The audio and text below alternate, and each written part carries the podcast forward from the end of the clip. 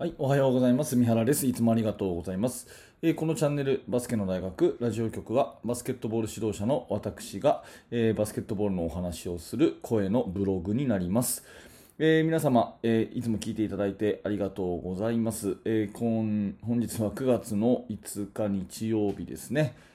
えー、皆様いかがお過ごしでしょうか。えー、今日はなぜ勝ちたいのか、私なりの理由ということで、えー、まあバスケットボール指導者の方はですね、チームの勝利、そして子どもたちを勝たせてあげるためにですね、えー、そして何より自分が勝ちたいという気持ちがあるので、えー、毎日の練習を指導していることと思うんですが、まあ、改めてなんで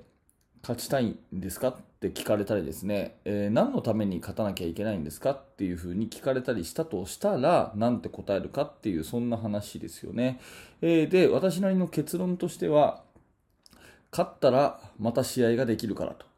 勝ったらまた試合ができるからっていうのが一応自分なりの答えなんですね。うん、で、ちょっとこのことについて順を追って話をしていきたいなと思っています。えー、でまずですね、これをお話ししている時点で、今日くがついつかはですね、なんといっても車椅子バスケット東京パラリンピックの決勝戦でして、えー、日本対アメリカの男子の決勝が今日の昼からあるということですよね。で、えー、パラリンピック史上、えー、車椅子バスケの男子チームがですね、メダルを獲得するのは、まあ、史上初ということで、まあ、非常に歴史的快挙というふうに言っていいと思います。えー、先日イギリスとの試合、私もテレビで見てたんですけれども、まああのー、最初、序盤はね、だいぶリードされましたが、えー、それを徐々に追いついて、前半でさんてんさかなぐらいまで持ってきて、で後半一気にこう、ねえー、ブレイクを仕掛けるというような、まあ、理想的な、えー、試合運びでですね、イギリスに勝利したわけですね。で、一番印象的だったのは、もう試合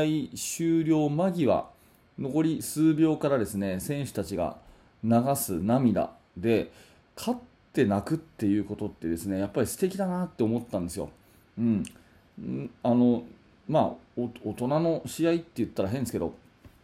もうこのレベルの選手たちになると、勝って喜んだりすることはあっても、やっぱり勝って泣くことってめったにないじゃないですか。うん、オリンピックの例えば日本女子のね、あ日本代表の女子のチームが銀メダルを取りましたけども、泣いてはなかったですよね、確かね。うん、で別に泣かなきゃいけないってわけじゃないんですけど、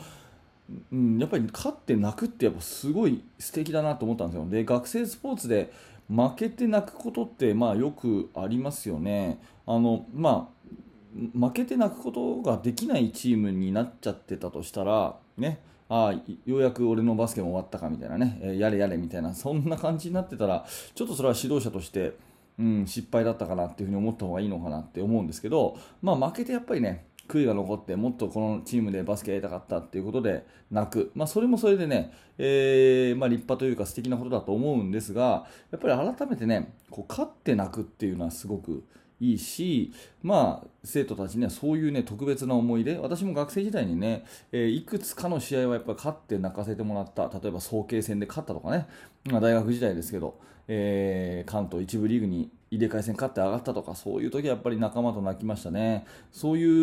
う思い出ってやっぱりすごく、うんあのー、残ってるし、まあ、指導者になってからもね、ウィンターカップ決めた時とか、まあ、そう本当に嬉しい試合いくつかありましたけど、まあ、いずれにしても勝って泣くっていうのは素敵だなって改めて思ったんですよ。で、ここでですね、あの、まあ、当然のようにみんなね、選手も指導者も勝つために努力してることと思うんですけど、あえてね、やっぱり生徒と一緒にこう考えてみたいなと思ったのは、なんでこう勝たなきゃいけないんですかって聞かれたらなんて答えるっていう質問ね、えー、もう一回言いますけど、あえてなんで勝たなきゃいけないんですか、なんで勝ちを目指してるんですかねってことをあえて自問自答したとしたら、なんて答えますかっていう、そういう質問をですね、時にはね、えー、自分たちのチームで考えてみるって、これ面白いんじゃないかなと思ったんですね。うん、で、私なりには冒頭申し上げたように、やっぱり勝ったらまた次に試合ができるから勝ちたいよねっていう、そういう気持ちが一番強いかなって私は思ってます、ねえー、ちょっとこんなツイートをしたのでそのまま読み上げますけども、えー、なぜ勝たなきゃいけないんですかと聞かれたらなんて答えますか。私は勝ったらまた試合ができて楽しいから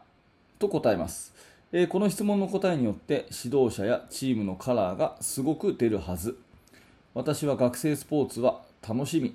ワクワク、結局のとこ、これが一番大事だと思っているので、この答えです。まあ、こういったツイートですね。えー、もう本当に私はこういう考えを持っていて、うん、あのー、多分ね、いろんな人がいろんな角度で答えると思うんですね。えー、これをお聞きのあなたもですね、自分なりの答え、ちょっと固まってなかったら、ラジオを一回止めて、うん、少し考えてみていただいたらなというふうに思うんですけれども、どうでしょうかね。えー、まあ、例えば、よく言われますよね、勝利至上主義は良くないとか、えー、成長、ね、育成を第一に考えるべきだとか、そういうのはよく聞くんですけれども、やっぱりまあ、その勝ちを目指しちゃいけないとかね、それ間違ってると思うし、まあ、勝てば、何でもいいとか、相手を怪我させてでも勝てばいいとかね、それも当然間違ってると思うし、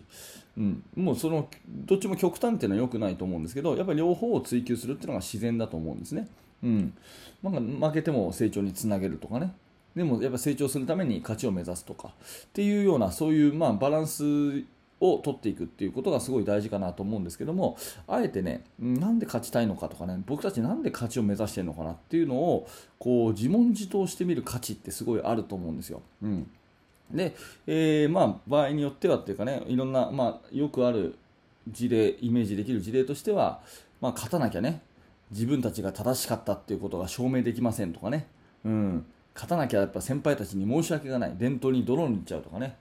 えー、勝たなきゃやっぱり性格的に気が済まないんですとかね、まあ、いろんないろんな答えがあると思うんですけど、やっぱりその指導者の色っていうかチームカラー、まあ、そういったものがすごく出るんじゃないかなっていうふうに思うので、ぜひこの自問自答をですね、この私のラジオ私のこのラジオを聞いていただいているほどの熱心なあなたであればですね、えー、非常に真剣にバスケットボールに取りあの向かい合っている方だと思うので、ぜひこの答えをね、えー、一つ自分の軸として、えー、持ってみることをお勧めしたいなと思います。私はやっぱり試合っていうのは楽しいものだし、誰でもね、えー、試合に出られる喜び、ね、試合を経験できる楽しさ、もう指導者も含めてね、あると思うんで、やっぱり勝ったらまた試合ができる、だから勝ちたいよねっていうこのシンプルなアプローチ、これが私は好きですね。もう地区大会勝ったらね、県大会、県大会勝ったらブロック大会、ね、ブロック大会勝ったら全国大会、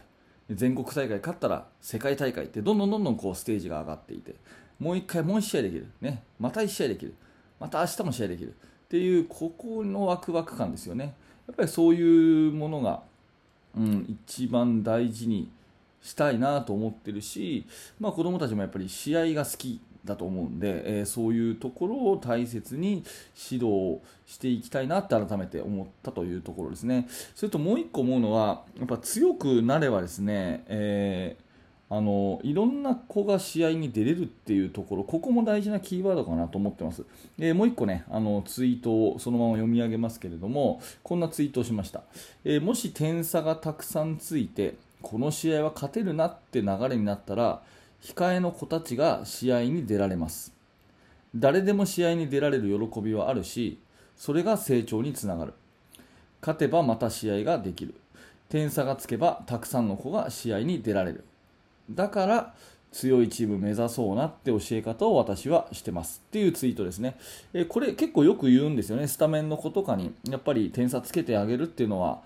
いろんな人幸せにできることだぞとね。えー、だからそれを目指して頑張れっていうね、えー、ことで、いろんな子が試合に出れると、強ければ強いほどね、えー、いろんな子が試合出せて、出せるチームになる。そうするといろんな子が成長するし、いろんな人が喜ぶし、まあ、そういうのがその強いチームを目指す一つの、あのーまあ、理由なのかなというところで、まあ、とにもかくにも根幹はですね、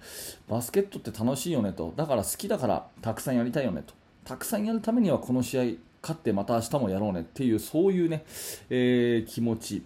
まあ、リーグ戦だったら負けてもいいじゃないかとかっていう、ちょっと細かい話は置いといてですね、うんまあ、リーグ戦にしたってやっぱり勝てば次につながるとか、もっと上のステージで来年で生きるとか、まあ、いろいろつながる部分あると思うんで、うんまあ、そのとにかく根幹としては、えー、私はそういう考えですよっていうお話ですね。えーまあ、なぜ勝たなきゃいけないんですかってあえてね聞かれることとかね、まあ、ないと思うんですよね。えー、なんか保護者からクレームじゃないですけど、なんでそこまでやるんですかと、ね、なんで勝たなきゃいけないんですかなんてね、聞かれることって、まあ、そうそうないと思うんですけど、あえてこういう自問自答をしてみるっていうことは、そのあなたの、うん、ある種哲学的な問いっていうかね、えー、そういうことにもなると思うし、子どもたちのね、その何のためにバスケットやってるんですかっていうようなところにもつながっていく、ある意味モチベーションアップにもつながっていくことなので、えー、なんで勝たなきゃいけないんですかね、どうして勝ちを目指すんですかねっていう自問自答は結構面白いかなと思って、今日はそんなお話をさせていただきました、